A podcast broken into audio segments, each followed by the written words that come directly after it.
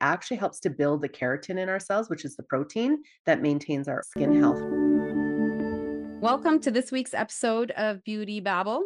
Today, we're focusing on an ingredient. It's been around for many years and it's not going anywhere because it's positive impact on many skin conditions. And that ingredient is drumroll niacinamide. I had to phonetically spell it, so I made sure I, I pronounced it properly. yes, yeah. Well, the ingredients are not an easy thing to be saying, so I will be the first to say that I do not pronounce them half the time properly. But oh well, that's okay. well, okay, niacinamide is you were saying it is a form it's, of vitamin B? Yes, B3. It's a form of vitamin B3. It has been an ingredient in skincare for many, many, many years. I think because people are getting better at highlighting things in the products or the key ingredients, that this one has been popping up for the last year or two a little bit more and more and how it's being used is getting really creative as well which i think is pretty amazing. So knowing your brand you know you can even ask them do you have it? Or hopefully you have the manual and you could look for yourself to see what it is but it is definitely a powerhouse ingredient. So you know it brightens skin uh, it prevent it actually helps with you know signs of aging. It does help to treat conditions like eczema and acne as well. It's it's kind of a like like we said a powerhouse of an ingredient depending how you want to use it. So it's a form of vitamin b and so, one of the key things about it is that it actually helps to build the keratin in our cells, which is the protein that maintains our overall all overall skin health right so i think as as facial technicians out there you know the importance of keeping that keratin healthy and strong and because of that then it also helps with smoothing and brightening but it can also be really specific so it actually can help with acne so it helps to nourish and protect the skin but because of its we'll call it the side effect of it. What it does is it really vascularly pulls the circulation up. So, what do we know that blood does to our skin? It helps to heal. So, the blood going around in the areas of the acne is breaking out. And it's it's actually highly condensed with blood because it's trying to kill the bacteria that's going on in there, right? So if we increase the blood think of it as an, a big flush of circulation and then the release and cleansing it out. So helping it to move as well is very interesting for acne clients. I would say on that one, if your brand carries it, they should have some sort of protocol in place on on for you to so reach out to them and ask them how can i make this work for my acne tell me how to do this you don't you shouldn't be left on your own when you're dealing with product and i wouldn't mm-hmm. become a chemist and just go buy it and think I'm going to start using it. Please don't do that unless you have the research and the degree behind you of chemistry and all that. Then yeah, go for it. But really look at start there is I guess what mm. I would say. Start with that and see.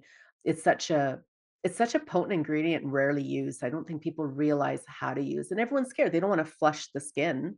Mm-hmm. They think it's going to irritate, but you you need to do the protocols to unflush if I can put it that way and get rid of it, right? We actually played with it with rosacea clients. Like they're so, so flushed, same mm-hmm. concept. You pull, you bring it up, and then you place the niacinamide product that you have. Again, that was a brand level. We knew how to play with it and we placed it elsewhere on the body. So it helped to draw that out of the skin. So it's it's pretty nifty the the stuff that you can do and play with it.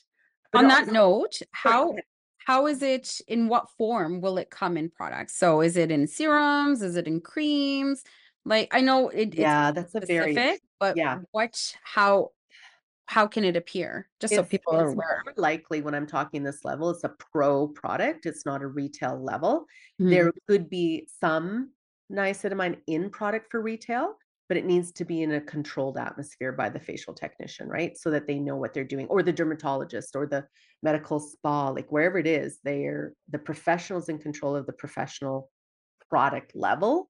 If I can, uh, of concentration being used. Sometimes it comes on its own. It's usually mixed with something else for sure, but, or it could be a mask, it could be a cream, it could be partly of it again, I mean, I love the scientists and the chemists that create these things and think what they're doing with it to make it a good experience in the end with the product, right? So it's hard to say how it would come together with the product line. that you have, your brand. So I definitely reach out to to your brand to see do they have anything with that and what are their protocols. I think is a good place to start. And after that, if you don't have it, you can reach out on that education side. Who who's who can educate, who teaches this stuff and learn from it. Maybe that's way do your own research online. However, I caution you not to just buy a product online without having education with it. Right. And don't Right? believe everything you read. Oh, yes. Please remember, you know, like I'm naive to permanent makeup and to see all those pictures, I'm like, wow, that's amazing. That's amazing. And then talking to PMU artists and say, yeah, that's not what it looks like right after Mhm. the treatment. That's later. I mean, there's a whole process to it. I'm like, oh, okay. But that's a whole other topic. But that's an idea, right? You see it the, and you think you know the ingredients, so you're going to buy the product, but you don't know the protocol of how to use it safely, properly, and will it coincide with the products you currently have? And because you're not a chemist, and and and that's something I've noticed more and more. I think they're a chemist, but you know, and you've been out of school for six months like, what experience have you had with your ingredients and products you've been doing on people? I'm cautious when I play with product lines.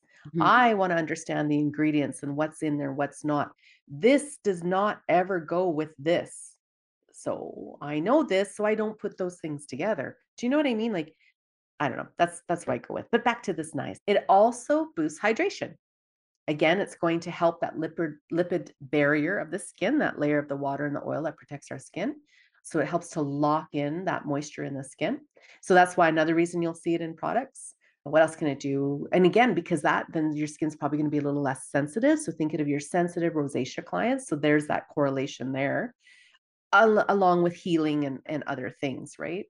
I think the question is what doesn't it do? Because it's also good for like hyperpigmentation. It, It's like if you why why is it not in every product is my question. right? It's crazy. Yeah, it's, I mean, and again, because of it, it's going to help with reducing some fine lines and wrinkles. It could even help to reduce the enlarged pores, the appearance of large pores, because it's, you know, cleaning the skin, you have a smoother skin. Like it's not that your pores shrink, we know this, but it does give a different smoothness to the skin and, and then it regulates the oil glands as well. So how much oil is being produced so it's not clogging the pores as much. Sometimes you're going to see like most skincare products have about 5% in it. I believe that's on a retail side, depending on on the level of your training to how think of it like AHAs and BHAs what percentage in the pro line do you have and you just need to know and be aware of of how strong it is as well. And sometimes too it's like starting out like you you know if you're working in a medical then you already have you know doctors in place to help you with that and you're and you're probably i would presume being taught at that level with the product line you have. And it's the same if you go to other skincare lines that are maybe are not medical. There should be someone teaching you or educating you on it and i think it's a huge part of it.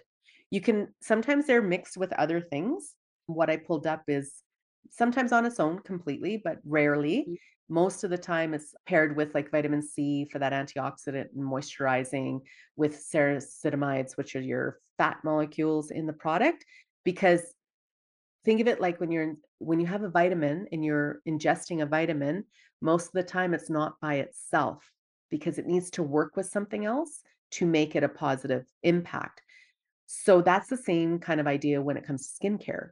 It's paired with something to make it better for the skin. So I think also depending on what it's paired for, it could also be more suitable for certain skin types right, like when it, paired with this versus when it isn't. So yeah, just what I mean again, is already formulated for you is what I'm Yeah. uh, referring to. You're not the scientist pairing your products together, right? Like exactly. I can see it right now when I say this out loud. People are going to com- uh, use glycolic acid with their niacinamide, maybe, but know the glycolic you're using and what you're doing, and are you trained with the product line to do the two together? Because I know product lines that do do that, or with their hyaluronic, they the hyaluronic acid they mix with it, right, or Mhm. retinol, but the product line already has the research behind it, and they know Yeah. how to pair it, right? So again, don't be uh, you know Amazon and go buy stuff online, Yeah. right? I think that's a huge part to Getting your protocols from your Yeah. the brand is because they've done the research and they know what's safe and what isn't. Exactly. So that's why I'm putting it out there. It, it it you can see it being formulated with other things, but or or you can pair it with something else, but it's usually in their protocols already to explain. Mhm. You think glycolic acid and retinol, and that my mind goes to repairing, right? So it's something about healing, repairing. So acne, maybe hyperpigmentation, scarring, like what are we after here? Hyaluronic, it's like, okay, is it's for sensitive? Because I'm not going to do glycolic acid on more than likely not, unless I knew the client, what percentage it is and the pH and all that stuff. That's another class uh, with rosacea, right? So what can we use on somebody? And are and then your contraindications. You know, like maybe they can't use retinols or glycolic Exactly. Right so it's it's understanding all those factors so yeah it's a it's a powerhouse been around a long time it's not going anywhere like you said and people are having a little more interesting developments with it which i think is pretty cool It Even sounds phenomenal. composition. yeah it's pretty I want some now. yeah but in the end just think it's very active so if you sell this to a client like you have a retail product the idea behind it overall is an increase at a vascular level So if you're, I don't know, you did a peel and you're sending them home with this product, you have to tell them what's going to happen Mhm. so they don't think they're reacting, right? It's going to, it's the purpose behind it is a vascular increase. And then from there, what's what's the outcome of what we're targeting here? And then maybe what it's paired with and why you put that together, the product line with Mhm. those protocols, right? So please tell your clients. Yeah, that's a good think of- reminder. Yeah, Yeah, and, sure. and think about your menopause women. Mhm. You want this, you know, that Yeah. increase. What if they have a Mhm. hot flash and they have that on? You got to remember all those things. That's the what I love about this industry. Can't stop thinking. Absolutely. We haven't just singled out this ingredient, but we will be featuring, we'll be talking about ingredients and honing in on a specific ingredient just to, because you've talked a lot about, you know, know your ingredients. Don't just rely on the one skin brand, skincare brand that you use. You should really understand the ingredients so that you can understand how to use the products, any products, right? Right. I mean, So- look at it. I mean, I've known this in all the years. Is all of a sudden a product gets pulled from from our shelves in Canada, Mhm, and now what are you doing? exactly. So understanding your ingredients is really important. So then you can still follow through with protocols, your direction, your clients' goals, their wishes, what they want, and you can still provide top-notch service and know what the next step is. It doesn't happen often, but with some of those products out there, it's happened a little bit more because of the Mhm. regulations out there. Europe and Canada has the strongest regulations. So keep that in mind when you're bringing product in that was actually one of the keys reasons I brought in what I did back when I had my spa was a European brand, and I sat back and went, "They're gonna fix it. They're in 55 countries. They gotta pass it in all of them, right?" And Yeah. so I knew I'd be covered throughout my again, know your brand, know your business, and what you're after. Absolutely. Anyways, that's all I got for you today. It's a short one, but we will be back with another episode next week. Thanks so much for listening. Thanks for listening to Beauty Babble.